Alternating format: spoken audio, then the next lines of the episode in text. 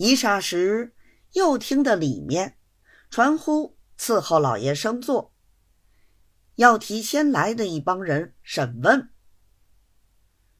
众人无奈，只得仍到堂上跪下。庄大老爷便换了一副严厉之色，催问他们：“查出人头没有？查无证件？”众人你看看我，我看看你，仍然是无词以对。庄大老爷便发话道：“本县爱民如子，有意要替你们伸冤。”怎么到来欺瞒本县？这还了得！现在你们的状子都在本县手里，已经禀过统领。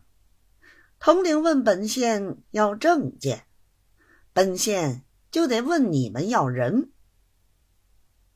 你们还不出人来，非但退回刚才发给你们的抚恤银子。还要办你们反告的罪。你们想想，杀人放火、强奸妇女是个什么罪名？你们有几个脑袋？已经有冤没处伸，如今还经得起再添这么一个罪名吗？本仙看你们实在可怜的很。怎么不弄明白就来告状？众人一起磕头，没有话说。庄大老爷只是逼着他们快说，叫他们赶紧指出人头。无奈众人只是说不出。庄大老爷发狠道：“你们到底怎样？若照这个样子……”叫本县怎么回复统领呢？现在只有一条路，要你们指出人头，立时三刻正法。除了这一条，就得办你们诬告。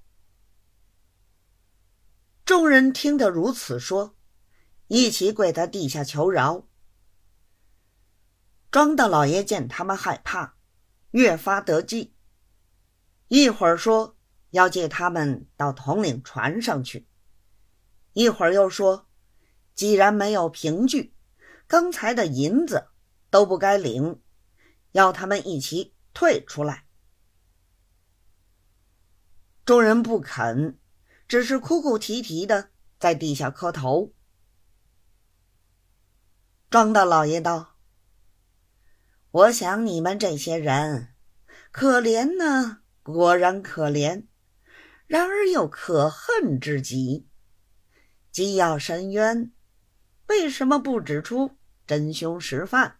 等我办给你看。现在弄得有冤没处伸，还落一个诬告的罪名。幸而本县晓得你们的苦处，若是换了别人，你们今天闯的这个乱子。可不小。现在你们想怎么样？说了出来，本县替你做主。小的们还有什么说的？小的是大老爷的子民，只要大老爷痛顾小的们一点儿，就是小人们重生父母了。